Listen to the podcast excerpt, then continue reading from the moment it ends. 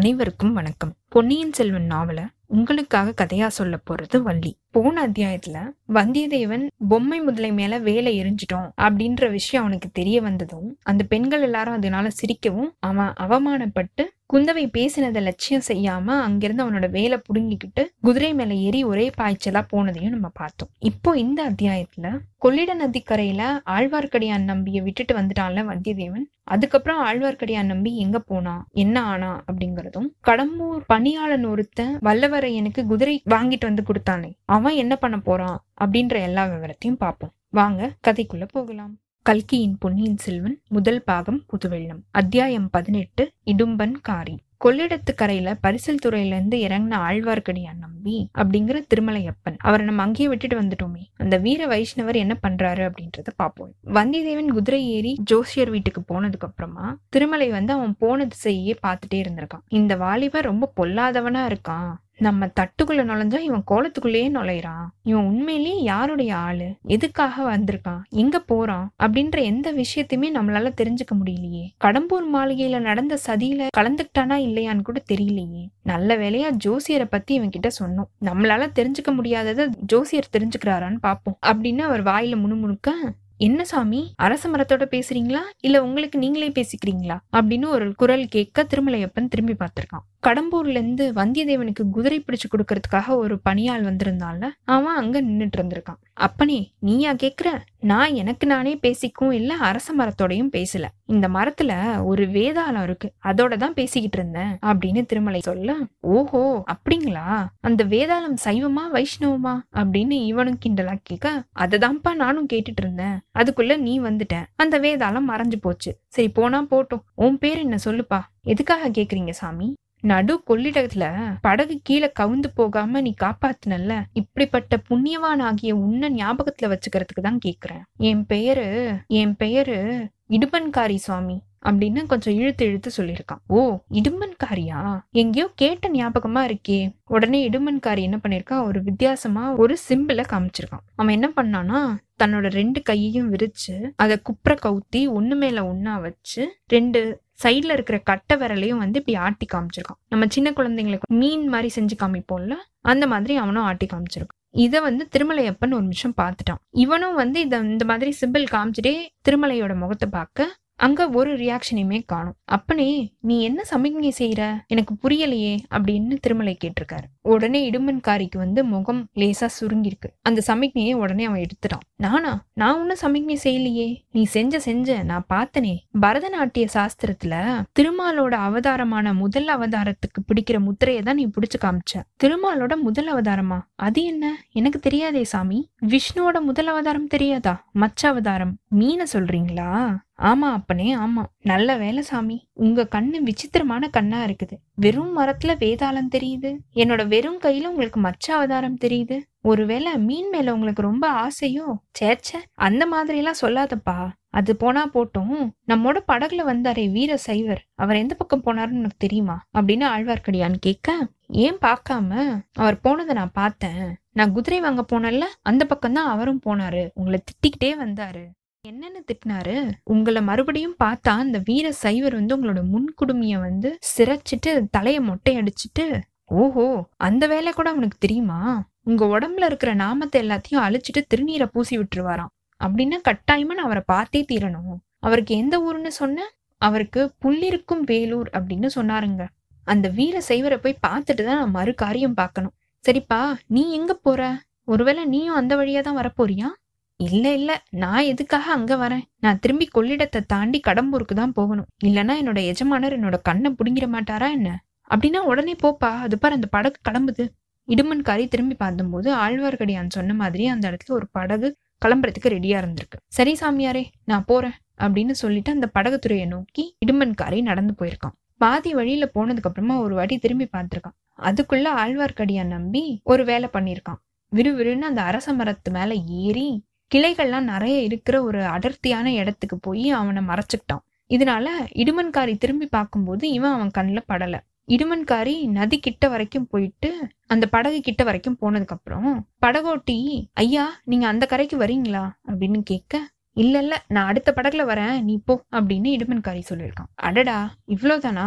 நீங்க வரப்போறீங்கன்னு நினைச்சு நான் கிளம்புன படகை வந்து நிறுத்தினேன் அப்படின்னு அந்த ஓடக்காரன் சொல்லிட்டே வந்து திருப்பி கோல் போட ஆரம்பிச்சு ஓடத்தை நதியில தள்ளிட்டான். இதுக்குள்ள அரச மரத்தோட நடுப்பகுதியில போயிட்டு ஆழ்வார்க்கடியான் நல்லா மறைஞ்சு உட்காந்துட்டான் ஓஹோ நான் நினைச்சது சரியா போச்சு.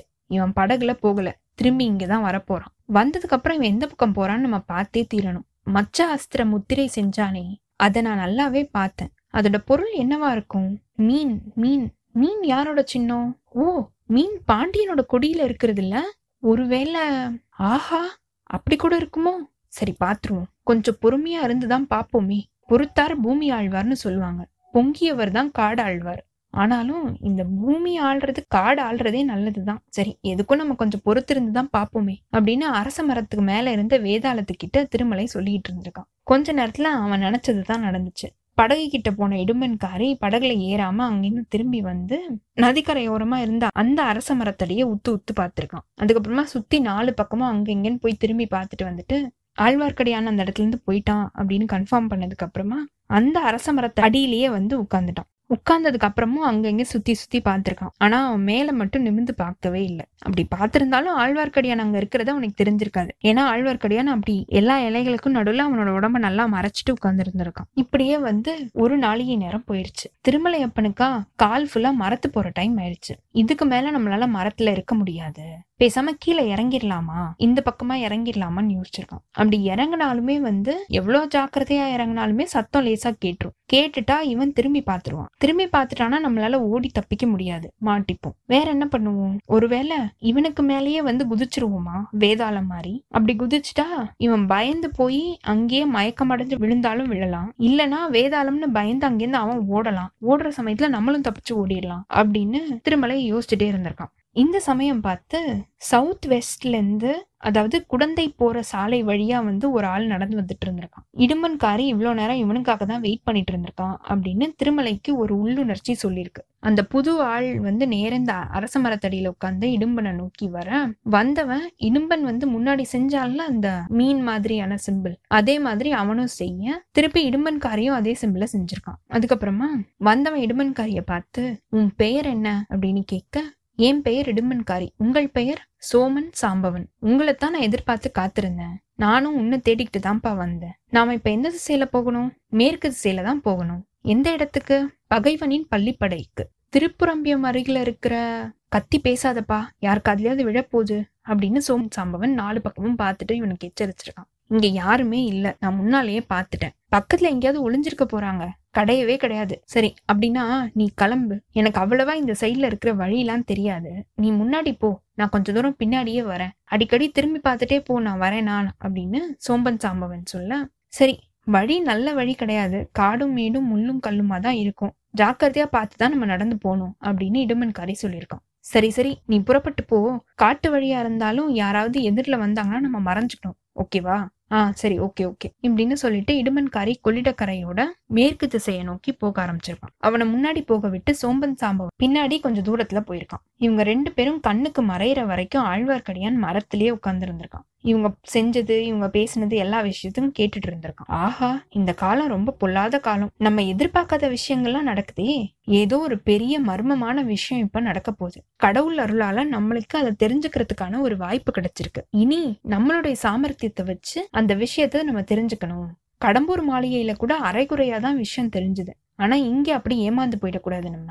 திருப்புரம்பியம் பள்ளிப்படை அப்படின்னா கங்கமன்னன் பிருத்விபதியோட பள்ளிப்படை தான் சொல்லியிருக்காங்க.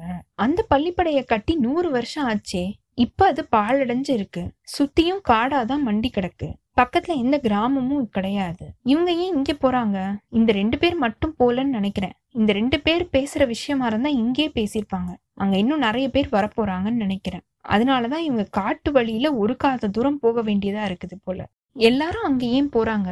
பிருத்விபதியோட பள்ளிப்படையை ஏன் பகைவனின் பள்ளிப்படைன்னு இவன் சொன்னான் பிருத்விபதி யாருக்கு பகைவன்? ஆஹா நம்ம நினைச்சது உண்மையா இருக்குமோ? எதுக்கும் நம்ம அங்க போய் பார்த்துப்போம். இவங்க கொள்ளிடக்கரை வழியா போறாங்கல்ல? நம்ம மண்ணிக்கரையோட போவோம். மன்னிக்கரையில காடு கொஞ்சம் அடர்த்தியா தான் இருக்கும். பட் பரவாயில்ல காடும் மேடும் முள்ளும் கல்லும் நம்மளுக்கு என்ன ஒரு விஷயமா? அதுதான் நம்மளை பார்த்து பயப்படணும். இப்படின்னு ஆழ்வார்க்கடியான் முணுமுணுத்துக்கிட்டே அரச மரத்துல இருந்து கீழே இறங்கி கொஞ்சம் தெற்கு பக்கமா போய் மண்ணியாறு வந்ததுக்கு அப்புறம் அதோட கரையோட மேற்கு பக்கமா நடக்க ஆரம்பிச்சான். அங்க வந்து எந்த மனுஷங்களும் நடமாட்டமே இல்லாம காடு ரொம்ப அடர்த்தியா இருந்திருக்கு. ஆழ்வார்க்கடியான் அதுக்குள்ள புகுந்து சூரியன் அஸ்தமிக்கிற சமயத்துக்குள்ள திருப்புரம்பியம் பள்ளிப்படை கோயில போய் அடைஞ்சிட்டான். இத்தோட இந்த அத்தியாயம் நிறைவு பெற்றதுங்க.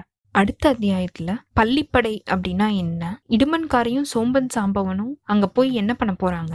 ஆழ்வார்க்கடியான் இவங்க ரெண்டு பேரையும் தொடர்ந்து அங்க போய் இவங்க என்னென்ன பண்ண போறாங்கன்றத அவன் பார்க்க போறானா? அப்படிங்கிற எல்லா விவரத்தையும் பார்ப்போம். உங்களுக்கு இந்த எபிசோட் பிடிச்சிருந்ததுன்னா லைக் பண்ணுங்க உங்க ஃப்ரெண்ட்ஸ் எல்லாருக்கும் ஷேர் பண்ணுங்க. எங்களுக்கு கண்டினியூஸா உங்க சப்போர்ட் கொடுத்துட்டே இருங்க. எங்களோட சேனலை சப்ஸ்கிரைப் பண்ணுங்க ஃபாலோ பண்ணுங்க. அடுத்த அத்தியாயத்துக்காக காத்திருங்க. அனைவருக்கும் நன்றி வணக்கம்.